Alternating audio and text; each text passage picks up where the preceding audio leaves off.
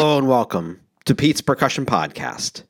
I'm your host, Pete Zambito, and we're here for episode 298 and part two of my conversation with Jordan Nielsen. Now, not much to report on my end. I did just get back into town from our annual Missouri Bandmasters Conference, representing the University of Missouri bands with my colleagues Dr. Brian Silvey and Dr. Amy Knopps.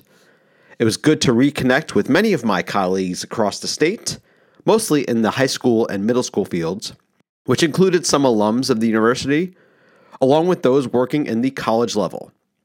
And we got to do this at our local Lake of the Ozarks, which was both pleasant and extremely hot, like it is in many parts of the world. But glad to be back and looking forward to further adventures. And with that, we'll get back to our chat from Jordan Nielsen. As mentioned in part one from last week, Jordan has recently finished his master's in percussion performance at Mizzou and will be staying in Columbia, building his career for the foreseeable future. He is currently working as percussion coordinator and performer with the Missouri Symphony and their Hot Summer Nights series, while also spending time as performer with the Heartland Marimba Festival Tour. Now, last week, you heard Jordan talk a lot about his time in Missouri so far, his growing up in Utah, and his undergrad at Southern Utah University. This week, in part two, we'll be talking further about his time at Mizzou, building the portfolio career, and our usual end to the show, including sections on Jordan being a part of the LGBTQIA plus community, the Apex series in Utah, and the TV shows, movies, and music he's enjoying now. So here we go. We recorded this interview over Zoom on May 20th, 2022, and it begins right now.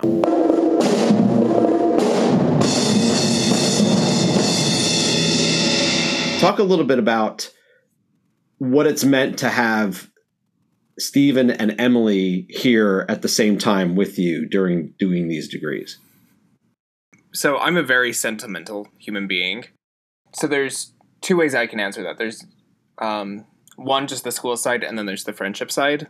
You know, everything outside of what we have to do for school. But I, obviously they bleed together. But I think just having other people that are coming into a program that are also from different states, you know, Emily's from Connecticut, Steven's from Florida, I'm from Utah, and so all of us coming from basically the same distance away, but in, in different directions, and very different um, music backgrounds in those areas. And then throwing in at later Jeremiah coming from Alabama. Mm-hmm. Yeah, exactly, exactly. Um, and I think that's the case with the next set of students that are coming in. They're all from different states, um, which is so cool that that happens it's just so nice to have someone around that you say, How on earth did you fix that registration problem? And they're like, Well, I don't know. But then you just figure it out together, right? Just on the baseline of like figuring stuff out because we're, you know, we all moved to the States by ourselves or to the to Missouri by ourselves. And so the whole moving process alone is pretty tricky from state to state, and there's a million different policies depending on which states you move to, of course. So that alone really helped that we could all just figure it out together. And honestly, like register, even just registering for classes at Mizzou is a little confusing, and takes way too long. but that's that's a different conversation. but it took all three of us to figure it out. Yeah. So, you know, and just you know having people that are um, coming in wanting to do cool music, um, and you know their musical foundations are very different than mine. Even though we all did percussion degrees, but you know we're able to really learn from each other in that process. So that's really fantastic. And then on the friend side of things, you know, I knew that I was going to be having these people coming in um, it's like, are we going to get along? And the baseline, I'm sure we'll get along. And then within like a week or two, we all started getting super close, and then it just kept going, which is even better when you consider the pandemic happening and we're all still stuck in this stuck in a state that is not our home state um and we don't know many people at all and so it was great to have some other people that were in a similar scenario so that we could lean on a little bit so i'm extremely grateful to them for just like their friendship and just like working together so much you know there's so many large projects that we've been able to tackle like um, one piece that we worked on um, this most recent semester was Torque by Vijay Iyer.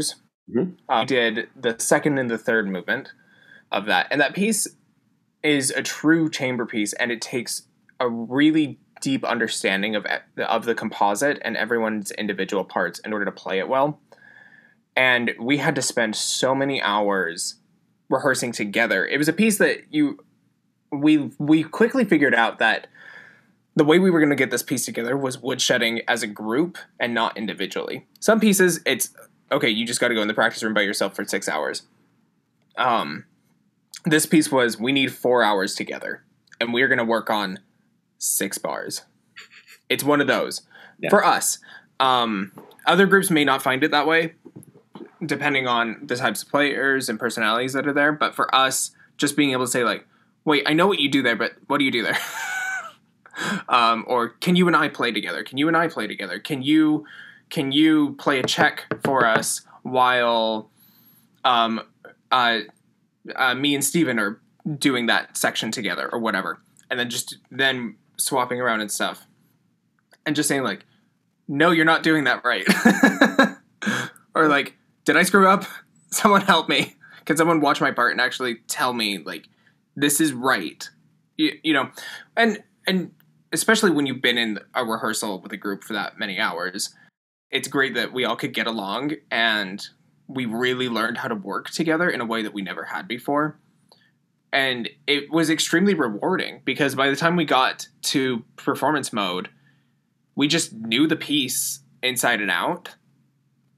And like, yeah, we we have things that make certain performances better to us or not or whatever, but you know, we got to do that piece with the Missouri Contemporary Ballet, and we had one chance to do sound check, and then two shows, and that was it. So it was like we got to know this piece inside and out because these dancers have been practicing to a Sō Percussion YouTube video of this piece. We have to be able to do it exactly the same. I'm very grateful to them, and you know, and I'm really happy with all the things that we've accomplished, even with so many with a big disruption in the middle of our degree. So, yeah. It's interesting to think about that piece and the Sothis. Uh, yeah. As another Those kind are of two real yeah. Those because two pieces together. yeah. So the, the the interesting thing with Torque is I think I saw you all do that twice. Um, Probably. I believe. Um, I didn't. I didn't get to see the contemporary ballet, but I saw. I believe I saw it twice. Yeah, at, And at the and the ensemble concert. Right. And I remember the first time, which was in uh, Sheryl Crow Hall, Mhm. I was like, I could tell that it was close, but it, I could still tell that there was still a lot of, um, it- there- there's a lot of stress, I guess, in in like making sure everything fit together in a Yeah. full performance that you could then like demonstrate. But the second time I saw you play it, I could tell that you had all figured every that it was pretty much figured out, and there was a little there was more comfort Yeah. to that to that next time. Oh, totally. And I think what was really game changing to us is for a long time, um, the recital hall was the room that we could rehearse in. That's the most resonant space that we can play in, right? And so once we got into um, some other spaces that were st- incredibly dry, that's when everything just started to click super sol- solidly. Um, and I think, I think that first our first performance was in yeah it was in, a place where we were like okay we can we know this piece top to bottom. We were so close to just like being comfortable with it Yeah. you know? It's always interesting how that works. It's like taking a piece on tour. It's like the first performance are you is it going to be what it's going to be? And by the time you play it six days later in front of another audience it's like oh that's it. Yeah. it's just go and it's fine you know? Mm-hmm. Yeah. so Well, that was, and that was the kind of the, and I talked to Stephen about this. I talked to Emily about this when you did the Sothis. It's kind of fun to watch you all play it. So I'm sorry you play it like maybe three or four times. And I told, I remember, I may have said this to all of you. I definitely said it to Dr. Orange. The last time you played it, um, at the end of the semester, I said that was that you are that was on a different level. Like that was that was the first time I saw you all play with swagger. like no, like legit. You all knew it so well that I saw you putting your own that your own personalities. You were you weren't worried about the notes anymore. You were like, yeah. we're gonna mm-hmm. actually take this to another level, and yeah. it was really invigorating to see you all get there. Yeah, it's funny you mentioned that because we had so many conversations about like. So one thing about like rehearsing with a, a group is like everyone has different priorities yeah. in how they learn music and stuff like that. Some of us are. I'm sometimes I don't realize it, but someone once told me they're like Jordan, you're kind of a general effect person. That's really like what your goals are. And I was like, oh really? I guess I never really thought of it that way. But yeah, that tends to be the thing that captivates me the most with pieces right? Then other people, they're like, I just keep I keep missing that that A flat or something. It's like I don't, whatever. Yeah. to me, I don't know, but to them, it it's enough of a hiccup or enough of an issue in their mind that they, you know, it's disrupting their own personal flow. Whereas if like something for me doesn't hit quite the way I want it to, then I'm like, ugh, and then I'm not then my head isn't in you know and everyone has different ways they do that. Maybe it's they don't feel super comfortable in that pattern yet but they're still playing it in time but it just doesn't flow as well as they want it to. Yeah. Stuff like that. So yeah it's very interesting. And both of those pieces even though it was this almost the same personnel were so different in terms of what everyone needed you know the Sothis had a lot more like okay you, we, every, a few of us need to spend more time in the practice room but that's just because it had a, a lot more notes. Yeah. And weird intervals. yeah. And things like that. Yeah, there are definitely a few bars that I just had to like flat out learn by memorizing it because that's just how how it is. So that was such a fun piece. I love that piece. Yeah. I want to play it again. You're staying in town um, post graduation. Mm-hmm. So what's what's kind of what what's been what's your portfolio as we talked about the portfolio career Oh yeah. What's the what's the version of that for you that's upcoming over the next year at least? So there's a few different scenarios it could be. Mm-hmm. And basically I structured my next like year of my life on I have cheap rent right now and so I renewed my lease as a bet. Like I can at least rely on that, you know. So if I have to work part-time somewhere, I'm good. That's just my like that's my safety net. Projects coming up in the immediate future. Right now um, you and I talked about this a little bit, but um, I work with a school in the area called Hickman High School, and we just finished up our drumline auditions. We haven't announced results yet as of today when we're recording this, but you know, uh, in mid May the results will be released, and so we're really excited about that. I think it's going to be the biggest group of percussionists they've had in a long time. I think we're going to sit at 21, potentially 22 kids um, between battery and front, and I'm really excited about that. Um, I just got told the show theme, which is not public yet, but I'm really excited about it. it has some awesome music in it, and I really love uh, the the the people that write our wind and percussion books. Uh, the wind book is always written by uh, Steve Vento. He's on the East Coast. Um, he's awesome. His oh his textures and harmonies are always gorgeous. And then um, Cliff Walker, who's also the drumline director for Mizzou, he writes the percussion book for us. And Cl- Cliff's writing is incredible. Yeah. And he's so good at sneaking in education into it. Like you get the you get the percussion book from him and you're like, "Oh, this is my teaching plan for the next 6 months already. Done. Like I already know exactly what he wants to do here. This yeah. is awesome." yeah. Uh anyway, so we just got that, and so that marching season's going to start. There's going to be rehearsals in the summer, and then, you know, that season will go through the fall. One of the things I'm working on right now is is finalizing all the coordination for percussion for the Missouri Symphony's Hot Summer Nights Festival. So this is a five week festival. and the first concert is going to be on June 15th, which is a um, collaboration between the symphony and the Missouri Contemporary Ballet. Super excited about that. Um, and then we have our next concert will be the Juneteenth concert. Um, always love that. It that concert is going to be directed by Mizzou's own Dr. Brandon Boyd, a fabulous um, composer, arranger, and he has all these great vocalists that are coming in, and I'm super stoked about it our Masterworks concerts this summer are awesome. They're going to be there's three, four of them, three of them. You know, there's going to be like Dvorak Nine and Scheherazade. I get to play Scheherazade finally this summer. I'm so excited. I'm so happy. um, and there's a great piece by Jennifer Higdon that's coming up. We have um, at the at Stephens Lake Park. We're doing a collaboration concert with Marie Osmond so that's pretty exciting. So right. that'll be a pretty cool concert. Yeah. Um, plus, it's at this great amphitheater right off of the Lake of the Ozarks, so it's a gorgeous place. Um, and then the the last concert is going to be a back to Broadway concert, which will just have broad Broadway hits and Disney in it as well. So I'm really stoked about that. Um, so it's a big festival. It's a big festival. It's ten concerts, two a week. Um, I'm playing in seven of the concerts um, because one week, a little bit in the middle, um, I'm going to be touring with Heartland Marimba. So the Heartland Marimba Ensemble has a tour that is starts out in Waterloo, Iowa. Then we're going up to Michigan, and then down to Chicago.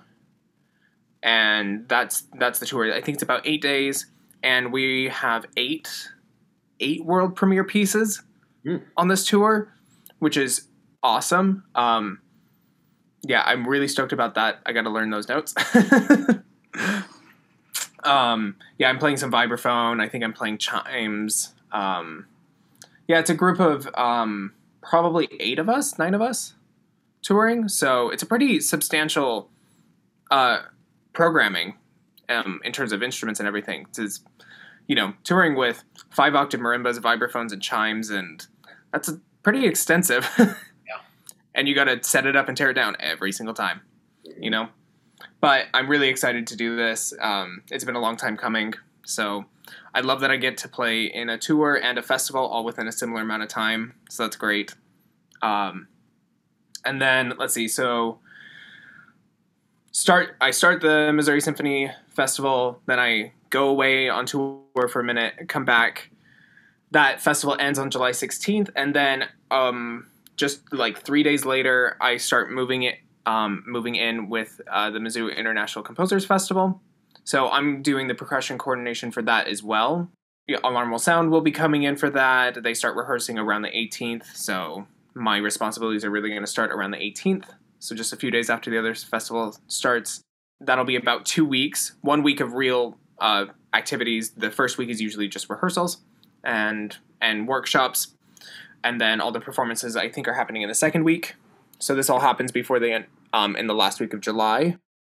The festival for the first time is going to have a more of a student led recital. Actually, normally it's just been the Mizzou New Music Ensemble and Alarm Will Sound, and maybe one of two other things. But we're to have a student led recital, and it's to feature some student compositions. Um, I am going to be playing um, two pieces on that concert on that recital.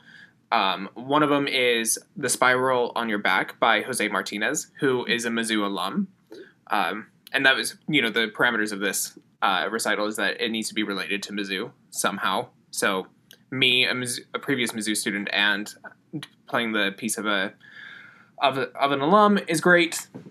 Um, this piece is awesome. It's um, a small setup. It was actually part of this. I think it was called the Suitcase Commission or something with Keith Aleo. And the idea is that you could take this piece on tour just in a suitcase. Um, so it has like a tin can, a wine bottle, um, a clay tile, a small cast iron skillet, stuff like that, all on a table. Um, so part of the music is notated, part of it is improvised. Um, there's six different patches. So I set up a microphone that in, that takes in all the the sound that I'm playing. I set up a microphone that takes all the input of whatever acoustic instrument instruments I'm playing, and then the max patch ran off of my computer then outputs that signal with various shifts in timbre or oct- octavation or just bits of sound um, and that is outputted to the house and that so in a in a loop Mhm. of some kind. This piece is so interesting because the algorithms in the max patch are a little random so no no performance of the piece can ever sound the same at all. Sometimes i'll try to do the exact same thing just out of curiosity and it never sounds the same which i love and that to me that is really um, invigorating as a performer because it's providing a unique experience all the time. Um, and jose instructs that you should perform however you're feeling at that moment. So i've had days where i felt really anxious and well there were lots of really fast short rhythms and things like that. Um, then there are other days that are very melancholic and so so it was just lots of slow sounds or long sounds in those patches or in those loops so you know i'm really excited about that.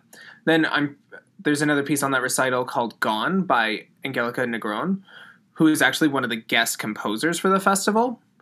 So we played this piece in our percussion ensemble virtual residency this last semester with Sō Percussion. This is a piece they commissioned. And um, we played that on the percussion ensemble concert, and we're going to revamp it with a, some changes in personnel for the festival. And it's going to be great to be able to work on this piece with Angelica in person. So that's exciting. And this piece is cool because it does feature electronics and these little robots that um, have little actuators that hit the bottoms of plastic bowls. Um, that and the bowls later get filled with water, and the robots have little lights on them it's it's a great piece. I really enjoy it, so I'm really excited to play that. Um, so that's and then the new music ensemble will be working on some pieces of Angelica's or Angelica's, not Angelica. Yeah, the new music ensemble will be working on one of her pieces as well, and a few other pieces. But I'm really excited about that. And then going back to Hickman, their marching band, uh, Bandcamp, the full thing kind of starts a little bit in MICF, so I'm I'm going to be splitting my time a little bit there, and so that'll take us. That takes me through the summer because the band camp will go into August, and then um, depending on jobs I'm applying for in the area, we'll see what my fall looks like. So my summer can will either become more crazy or just a little bit crazy. it'll either stay as what I just said or it'll get even crazier. So, so, but I'm I'm crossing my fingers for the extra crazy, but we'll see what happens. So, All right, Jordan, I finish up with a segment called Random Ask Questions. okay, All right, first question is What's an issue in percussion education, percussion performance, something like that, that most gets under your skin or drives you the most nuts? only because this comes up every single time I have to teach kids. Only, only that. only that Yeah. is really bad crash cymbal technique. We're we're not trying to shove our arm all the way forward, hmm you know, when we're crashing. Yeah. But so, no, no. I I come from the background of learning to crash cymbals down with weight and gravity, not hmm lots of band teachers you see them clapping in a very strong forward motion at the Yeah, front yeah. of the ensemble because they're Mhm. like play louder and it's like air pocket air pocket air pocket air Right. pocket that yep every time every time also the triangle does not always have to be clipped to the music stand you can Right. pick it up Mhm. so that, and in young kids education those are like the two things that i see all the time so yeah that gets under my skin That's good. I like the specificity. I'm, I'm with you. I that was I, I was taught. I was taught. Uh, it was like it was basically the same thing as a as a rebound stroke, but just yeah down up exactly with a with an angle. Boom. That's it. Yeah, and lately I've been experimenting a lot with like um, using like some push in my thumb to help get the momentum down, and then Yeah. release, then lifting my thumb to help bring the sound to help Yep. think up again. Right. And so that's that's been changing things a little bit. For me, it works, but of course, Yeah. everyone has a different preference, and Sure. whatever works for you works. Great, but Mhm. yeah, Yeah. Take this one wherever you want to go, and I think this is going to relate to some of what we uh, what we already talked about, particularly with your background. I'm going to phrase this a little weird, but I think you'll know where I'm, where I'm going with this. But being a percussionist who is also LGBTQIA plus, and open the floor. Take that where you want to go. Okay, give me a second. Sure. Yeah. Um. I don't know. I don't. I don't know if I've even really been asked that before. So it's kind of interesting because obviously it's a it's a present thing all the time for me. Sure. But this is just something I was recently thinking about. Sure. So it's not quite some grandiose principle, but well, I guess it is. I guess it is. Um, but I think for me, I've never come from the approach of some being someone that is. So I like to call myself a quiet gay, as in I'm not going to be running around with a rainbow flag tattooed across my forehead. That's just not how I've ever been. Not that I don't like having fun in that Yeah. way, um, and of course I'm very, um, I'm proud. But um, for me, I think that, and this, I, I think this also relates to how I was raised, um, and the environment that I was raised in. You know, being able to be a, positive influence through uh, what um through leadership or just my actions or or how I treat people is really important and I think that is my like quiet battle to uh, helping to open up people's minds about people they may not be familiar with. I think for me I really want to make sure that other people see people that are LGBT are just human beings, but I think sometimes for some people the bright colors and the fun personality and all that stuff which i love i love i really do. And but i think for some people that are already nervous about that they see that as a wall. And so for me i think being able to have a quiet conversation about those things or just seeing like oh so and so has the same priorities that i do and they just also happen to be lgbt now that sometimes that sounds for some people, I think they for some people in the community, maybe they might think that that sounds a little outdated, potentially, just because it's not the big shiny thing. But to me, it's I think it's important. And so, to give you an example about that, relating back to percussion, it always comes up in my teaching. Not always, but something like for a long time, I had a water bottle that had a pride flag on it, Mhm. which is about as I don't I as a just a human being, I don't like bright colors. I like muted colors. I've always been that way. So, like, if you ever see me in a bright colored shirt, I may not be enjoying it at that moment. like, even even wearing Mizzou yellow is a little bit bright for me. it can't be a burgundy. Like, come on. um, or like, my favorite color is forest green, and so I'm wearing a lot of darker green lately. yeah. Um, anywho, but um, you know, that's a not. But having that, or even just like an ally tag on my backpack or something like that, or um, uh, you know, has brought up conversations. Or there have been there have been kids in programs that say, "Yeah, I'm in a religious household, and you know."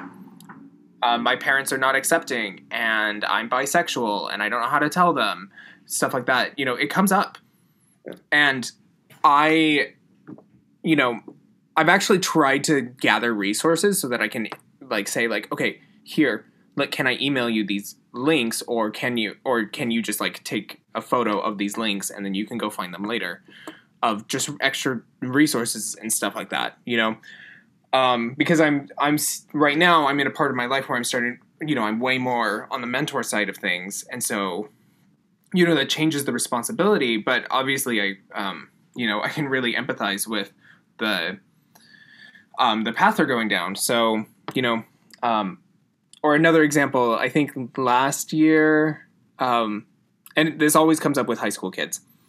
Um, which is really I mean for me that was a really big pivotal time you know, knowing that there was one I um, having a mentor that is um, out and a positive example is really important, and it was really important for me. So I'm trying to figure out how to how I can help that. Um, but last summer during band camp, I wore um, a Spectrum Ensemble T-shirt that Mhm. says "Music is gay." Yeah, I love that shirt, great shirt. and it's great because it's not a bright color; it's just a black and white shirt. It's great. but yeah, I wore that, which maybe I shouldn't have. It was like 100 degrees that day, and I was wearing a black T-shirt. But, but I think I had like six or seven students come up to me and either say like, "That's really cool. Um, I love that shirt. Can't you know? It's a. I would like to get one because I want to. Um, uh, I want to show that I'm an ally." You know, and it's cool that it relates to music. And then they're all like, "Oh, what's Spectrum Ensemble?" And I'm like, "Oh yeah, I can tell them about this badass group Mhm. over here doing all this cool stuff." And but then there were yeah, it seriously was like six to seven kids that day that came up to me at just random points on breaks or like they were getting water and they they're even nervous enough that sometimes they won't look in you look you in the eye. They'll like I was filling up my water bottle and the student came up and they wouldn't even look, but they were telling me these things and you could tell they were nervous. And it's like, oh my god, it's it's okay, you know. It's like you know you've got friends and a support network here, and you have teachers that you know they understand, they get it, and and I've I've also been able to uh, you know I've had other teachers in the area that I've um, started to develop some friendships with, where we've had these conversations. They're like, "What can we do?" Like, uh, I'm not a part of this group, you know, maybe um, uh, or this community. Um, so they're you know they're asking about how they can be allies and stuff like that. And luckily, you know, they're we I think that this school district in this area is really lucky to have the empathetic and awesome understanding music teachers that are in the school district. They all work really hard and um, I think there's a lot of really great people that really just care about the students and they know that that's the priority is just taking care of students. So you know it so for me that's kind of where that is and that's like my little quiet mission is just to like help where i can because i i yeah i think that's an area that is comfortable for me and i think um i can give more in those scenarios than i can in other scenarios. So yeah i think that's what it that's what it means to me so Great. that's a great question. Holy crap. now I'm going to be thinking about my life for the rest of the day. Thanks. No.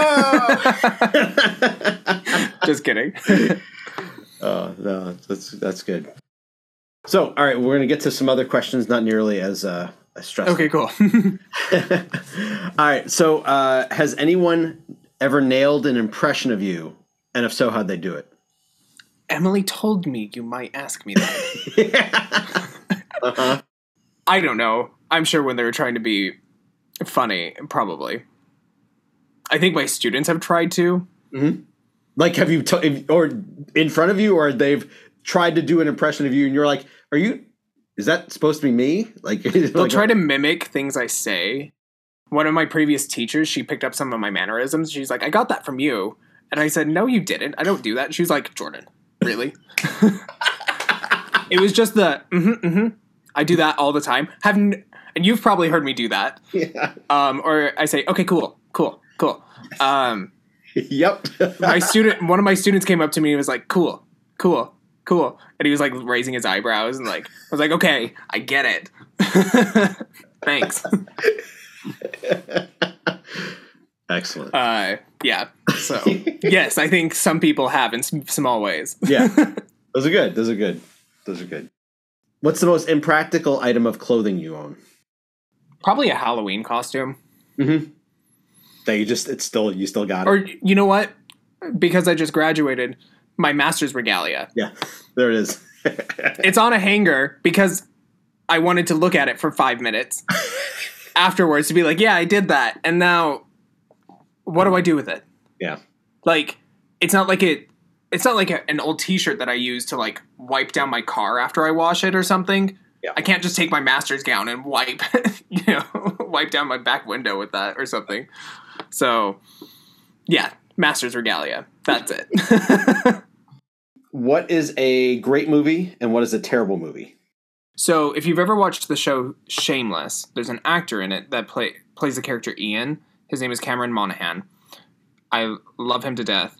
He played this role in a movie called Shattered, where he breaks his leg, and this um, person starts taking care taking care of him that he met at a grocery store. Um, and I was really excited because I thought it was going to be a good movie, and I actually so you couldn't stream it, so I actually rented it. So I spent money on this thing. And the entire time I was like, what the hell is happening? This is so stupid. So Shattered, featuring Cameron Monaghan. Don't blame him for the bad writing. Go watch Shameless. it's a much better. and he also plays the Joker in Gotham as well. Um, so much better. He's a great actor. Yeah. But the writing is so bad. It's just cringy. It's terrible. So that's the bad movie. A good movie? Okay, a really amazing movie, Ex Machina. Oh yeah. Probably not one of my it's I don't know if it's my favorite movie, but I love that movie. It is the the lighting, the cinematography, gorgeous. Absolutely gorgeous. The plot is it really involved to me. Um, I love the pacing. Um, it's just fantastic. Oh, and the soundtrack is just gorgeous. It pulls you right in. Such a great movie. Aesthetics, everything. Oscar Isaac. Yeah, yeah. When he's dancing with Such the robot. Yeah, yeah, yeah. Mm-hmm. so good. Such a good movie. And I hate that that movie. That movie probably came out like eight years ago. Yeah, it's it's not that That's recent, but it's still good. That's all right. It's still so good. I, yeah. I should go watch it again. yeah, no, it's a good one. All right, what is a favorite book? So I worked for a lecture series in my undergrad for a long time, and we got all these awesome guests in all the time. Oh, the um, Apex like series. week. Apex series, yeah. Yeah. So yeah, the one that Lynn ran, yeah. I I was one of her workers for a long time, and or she still runs it, and it's awesome. There's about 20, 22 events a year, and these guests are like high profile guests. You know, mm-hmm. one of them we got. Her name is Zainab Salbi. She so she grew up in a household where her dad was the personal pilot for Saddam Hussein. Okay. So that's intimidating. Yeah. Um, she actually grew up in a household where she called him uncle because that's just what you did. Um, and so she has a she is an amazing amazing woman making this world a better place. She has a few books.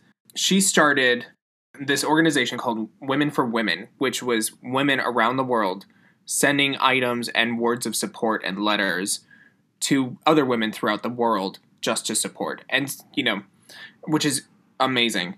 Her first book is called Between Two Worlds, where she talks about her life growing up and then how she got out of that and how she got to the US and stuff. And it is, I read that book so fast and um, and I read it before before she actually was on campus. So I really wanted to like understand this process and then I got to meet her and but by the time I got to, to the end of that book, I think I cried for the last like 100 pages. It's just powerful. It's not a long book. It's not a long book, but it is just it's so beautiful because it's just it's a wonderful sentiment of just survival in the modern world and dealing with all the BS of the systems that we have to grow up in and that we have to work around in order to come out as an independent person. And her doing that under the umbrella of the world that she grew up in, and still that world being so important to her as well. And then moving into um, going to the US and going to school and co- accomplishing that while family stuff is happening and things like that not that obviously my situation is my life has not even remotely been the same, but it's just understanding that it's just so nice to understand that other people go through similar struggles or similar types of struggles. And she was talking about like trying to come into the U.S. and like just get through school, and she, um, she said by the time she finished her degree, she was just in tears because she was like, I actually did it. I actually made it here and she and she's just gone on and done even more amazing things throughout her life. So, Between Two Worlds by Zainab Salbi, fabulous book. I remember when I when I talked to Lynn, this was years ago. Um, mm-hmm. She had just had uh, Gustavo Arellano, mm-hmm. and and uh, and I was like, because his he has a book. I mean, he's a he's a well known writer, but his book on. Oh my gosh, I can't. I now I have to remember what it was. Like literally the funniest book I've ever read mm-hmm. in my entire life, and I and it's it was and I told like I, I remember trying to read it and and like giggling so hard that I had people like, "What are you doing? Are you okay?" And I'm like, I'm like, I'm sorry, it's the book, it's killing me. Yeah, right. yeah. So um, yeah, I know what you mean. Yeah, yeah. One of the other guests we got to have was uh, Mike Reiss. Is that his name? He's one of the original writers for The Simpsons. Mm. So he's he was the one of the longest uh, writers for The Simpsons, and actually was a head writer for like the fourth season or something, which apparently is is the one that's gotten the most attention throughout time. Mm. But that was oh my god, that was so funny. I was dying that entire event. It was fantastic, so much fun, um, stuff like that. But he has a book about writing for The Simpsons, and it is so funny. And I was never into The Simpsons, and then I saw him give a lecture, kind of, mm. if you can call a com- a comedian or a comedy writer giving a lecture. Yeah. um, but yeah, that's a hilarious book. You should read his book if you just want to laugh. It's fantastic. Awesome. Arellano or Ariano book was called Ask a Mexican. Oh yeah, yeah, yeah, yeah. God, yeah. So hilarious. He he was fantastic. I yeah. loved that event. Oh my, I I'd forgotten about that event. Wow. Yeah, yeah it's just so cool because like I met like 60, 70 high profile guests, and they were all fantastic. Yeah. You know, it was so cool. It's like they were so amazing, but it was also like week to week to week to week. Yeah. It's like every Thursday. It's like, okay, now we've got the the director of uh, user experience at Google coming in. The next week is a is a Utah State politician. Right.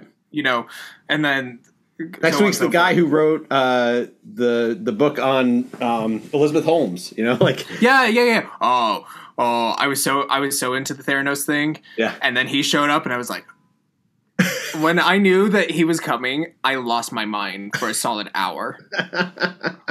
oh, and have you watched the Hulu series about the Theranos scandal? No, it's, called good. The Dropout. Yeah, it's yeah. based all on um, his stuff. I watched that series so fast. it's so good. It's awesome. so good. You you got to watch it. Okay. All right. Sorry. Anyway. No, no, it's great. It's great. Do you have a sports fandom? Not really. Okay. Here's why sports are fun. I love going and chatting and screaming at things with my friends. Uh huh. And I love going outside and having a beer. Mm-hmm. And watching people do cool stuff that I don't quite understand, but people are screaming around me, so it's fun. So, you know, just like going and like getting a beer and nachos and a hot dog or something, mm-hmm. and with my friends, yeah, is great. So that's I like going to events. I can I can't focus on it otherwise. If it if it's on a screen, I don't know what's going on. I don't care. I'll just keep talking. Yeah. And then the people that want to be into the game dislike me at that point, so I just avoid that. so they're like, I want to watch the game. They're like, but but this thing. so I would like to get into something sometime. Yeah. But I don't know. Maybe it'll happen, maybe it won't. Yeah. But the girl who was in Les Mis, the movie, is playing Elizabeth Holmes. Don't you understand? That is probably a conversation that happened within the last two weeks. and I may have said that sentence. Nice. So her she she owns that role. She yeah. owns that role. I've always imagined um, Kate McKinnon. I thought because her mm. voice, her natural voice is is yeah, right. That's that, true. Really close to that range. Mm-hmm. But I don't know. I think I think she does it really well though. It's yeah. like she was pretty captivating the whole time. Actually, really, the entire cast was. They did a really good job with it. Yeah. No, that, that's that's great. All right, what is your biggest kitchen mess up? Only because it was really awkward. I was trying a different chicken marinade recipe a mm-hmm. couple of years ago. And I had been looking at a couple of different recipes, and so I was kind of combining a few of things. But one of them, I didn't realize I was like, I was thinking, okay, the portions seem a little heavy for the cilantro and the lime right now. Mhm. And it was also like chicken thighs, so I didn't. So there was a little bit more to absorb the flavor. So I was like, this is fine. You know, it's not like I'm doing chicken breast where it's going to overpower it, right? Well, the comment I got was so the chicken was moist. I will say that. I'm proud of that, but it's chicken thighs, so it's easier to do that. The chicken was moist, so that was nice. But the comment they said was the chicken tasted fresh. And Uh-huh. I don't want someone to tell me that chicken tastes fresh. I really want them to say a salad tastes fresh, or you know, like Yeah. a chicken should not taste have like strong aromatic elements of a vegetable, right. so or an herb, which is kind of what it had.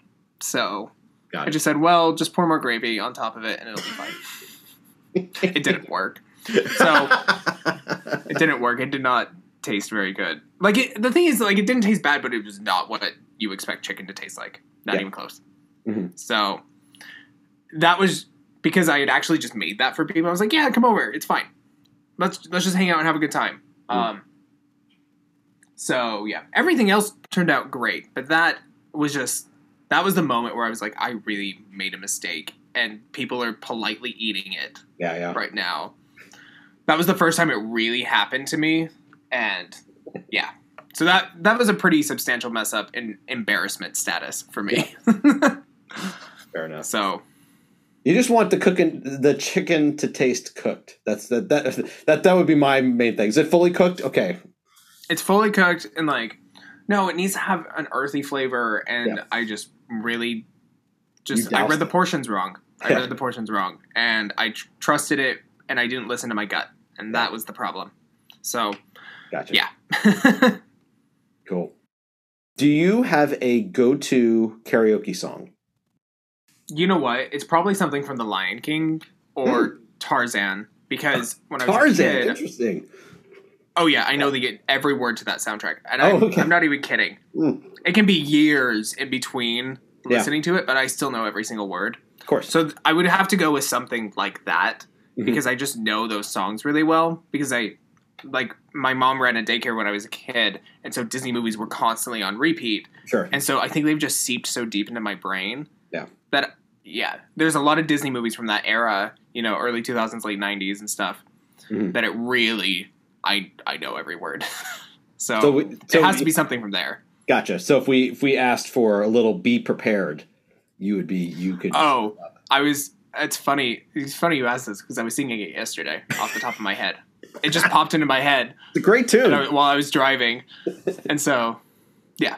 hmm So Nice. there you go. All right. What's on a somewhat related note? What's something that's maybe on the more obscure side, but um, if you meet someone and they say, "I like," like whatever that is, and you're immediately just go, "We're good." What would that be for you? A little tricky. Because my first instinct is Game of Thrones, but obviously that's not obscure. I'm actually looking through a text message because it makes sense, I promise. it's not really obscure, Sure. but it kind of is now because it's not in immediate pop culture. But when people tell me that they had a Vampire Diaries obsession, Uh-huh. we are on good terms. I love that show. The plot is so formulaic. I love it. There's so much unnecessary drama. It's great. The entire cast is beautiful and like, yeah. It's it's so silly, but yes. Actually, that's that's that's how I knew I was gonna like Lynn. Because Oh. at one point I said, "Oh yeah, I'm going home and I'm gonna watch Vampire Diaries or something after band camp." Yeah. I said I'm gonna go practice and watch Vampire Diaries, and she said, "Vampire Diaries." that was like one of her shows, and so Hmm. her and I had a lot of TV shows that we talked about. That was kind of our one of the things that we got a you know some similar taste, some not, but yeah. Yeah. So there you go. I, I would. I was gonna. I was wondering if you had said, uh, "Oh, and I also am gonna go home and watch Xanadu." No, that didn't quite click for me, unfortunately. so, just not in the same way. Um, Yeah. I don't know what that says, but the Xanadu, yeah, I forgot about that. Well, but that's also that's because like that I think was like prime childhood years for her to Yep. for that to seep in. But no, she's only 25. Right, of course. Sorry, my bad. Yeah. I don't know. I don't think she would care if that was aired, but All right, that's that's good. Okay, where is somewhere that you have not traveled to that you still want to get to? oh, anywhere outside of the US. I was going to go out of the country and then COVID. So um but one place I really want to go to for sure in the future is I want to see Vatican City really bad. Mm. I think that just because of the depth of Western culture there, I think that's really fascinating to me. I also think I really want to go to Iceland. It's beautiful. Yeah. It's beautiful. And Australia. I really want to go to Sydney. So, Good choices.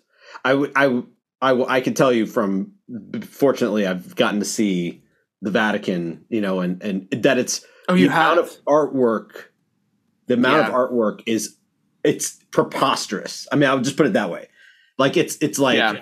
all of these and and it's it surrounds you and you're just like Mhm. and this is like one part of a room and there are like Mhm. 20 rooms that are like this I'm just know. whole i mean it's just that it's like that kind of level where you're just like i don't even know i don't even know what to focus on right now so that makes Oh, even just thinking about it, I just got chills. Like sense seriously, no, I know exactly what you mean because I like just like big, big architecture that is really detailed and all these Yeah. things that that is so beautiful to me. Even like, okay, it's it's obviously not the same, but um, my family was here last week and we went down to the Lake of the Ozarks, but we stopped at the Missouri State Capitol, Hmm. which is Yeah. just a it's a beautiful building. yeah we didn't get to do the tour because we couldn't make a reservation um, in time. Um, but just just the details on the exterior of the building, and this isn't even remotely the same. But I was still like, oh my god, this is so cool. Um, this is a beautiful building, and you know all that type of stuff. And they're definitely referencing all of that artwork, right?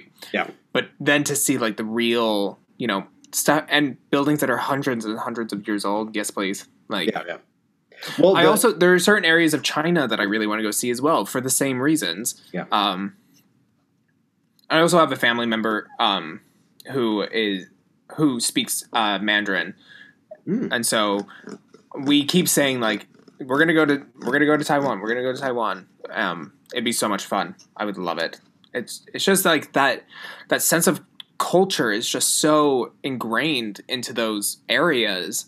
Yeah. You know, and it's not like it, that's something that the U.S. just doesn't have. Right The modern U.S. is young. It's really young. People are like, "Oh, it's an old building. It was built in 1920." Like that's not an old building, really.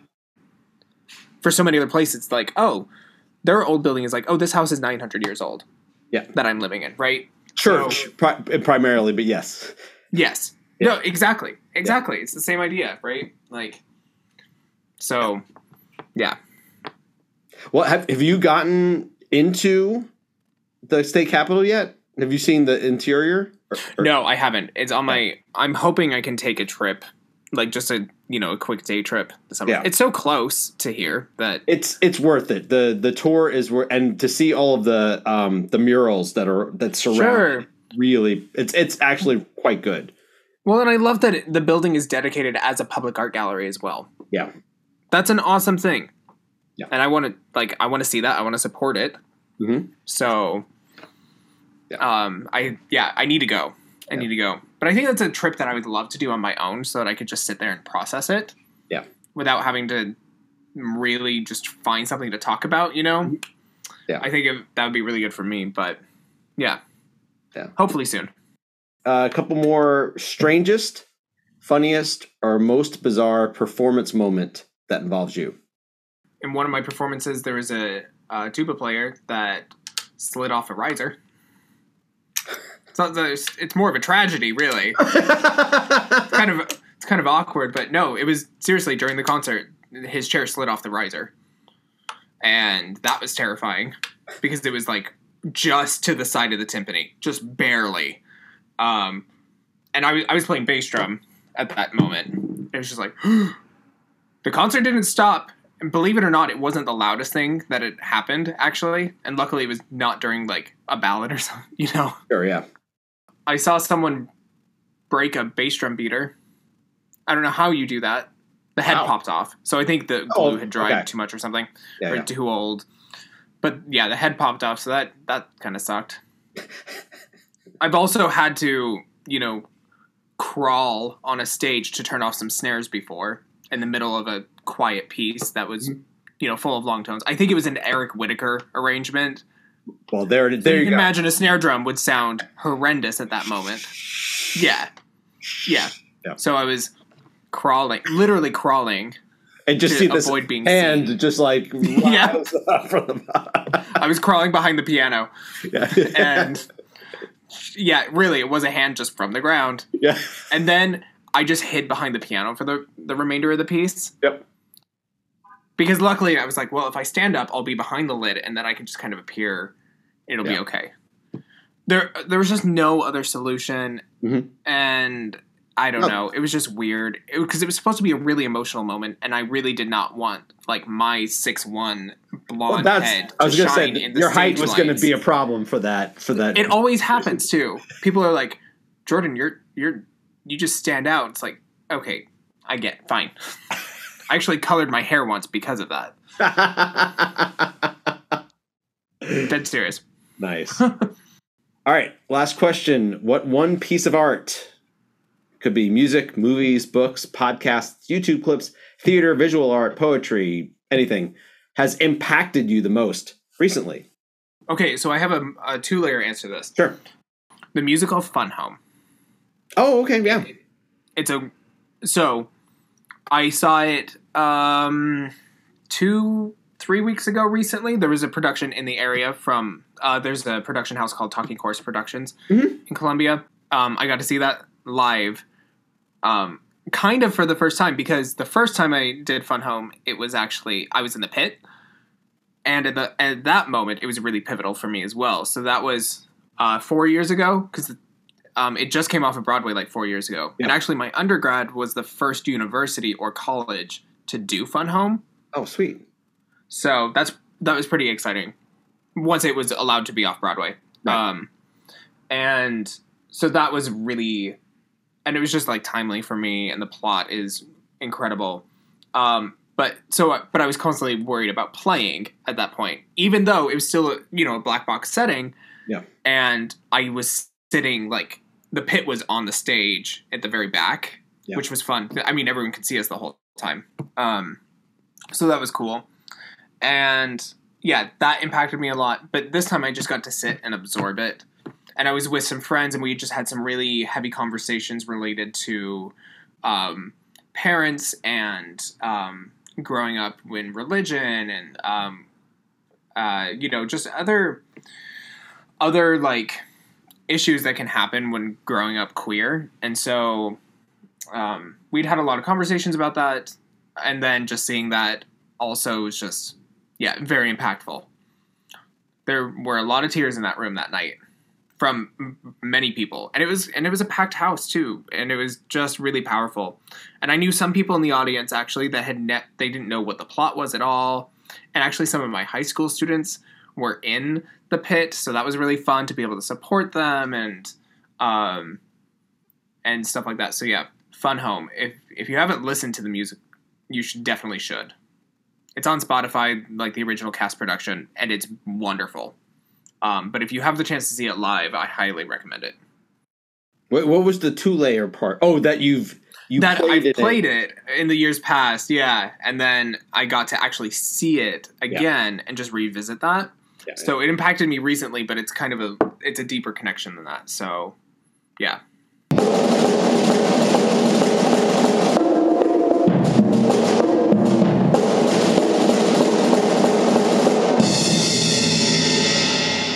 Such a pleasure getting to chat with Jordan for these couple of episodes. I look forward to hearing from him and seeing where his career progresses locally and in the world. And I look forward to the chances of running into him in town on a somewhat regular basis. This week's rave is a long ago classic. It is the Charles Dickens novel David Copperfield, or as its longer name is, the personal history, adventures, experience, and observation of David Copperfield the Younger of Blunderstone Rookery, which he never meant to publish on any account. This book came out in 1850 and was first published as a serial in a number of installments. This is the fourth work of Charles Dickens's I've read, and maybe my favorite of those so far. Those other works were The Pickwick Papers, A Christmas Carol, and A Tale of Two Cities. It is a long book. It did take around seven weeks of intermittent reading for me to get through it, but I did quite enjoy it. David Copperfield is written from the first person perspective of the title character. It feels weird to say something like spoiler alert about a book written 170 plus years ago. But David navigates a pretty tough beginning, losing his parents early, having difficult antagonistic relationships with a Mr. Murdstone who oversees his education, and later Uriah Heep, a contemporary, but is able to maintain his life as it moves forward, fortunately with success. As this is the 19th century, there's a lot of sudden death, struggle, and happiness that ends quickly. According to some brief research, this book was written right at the midpoint of Charles Dickens's writing career, and many saw this as a turning point towards bleaker and more difficult works that would occur later in his life. Part of the reason I liked this book was because of its relative ease of reading, which is a weird thing to say as the book is over 700 pages and is in very small type, at least the version I found possibly due to the first person perspective, and also because it is being written at various stages of the life of the protagonist, it moved with some quickness. It's always enjoyable to read something from a long time ago that can still hold up. Another reason for liking reading older literature is that you can stumble upon characters that you've heard about, but you didn't totally know what was going on. I mean, obviously, you're getting David Copperfield's perspective here. So, as one does in your real life, folks enter and re enter the story at random intervals. But you also get to hear about Uriah Heep, for example, a name I had some knowledge of, but I know much better now.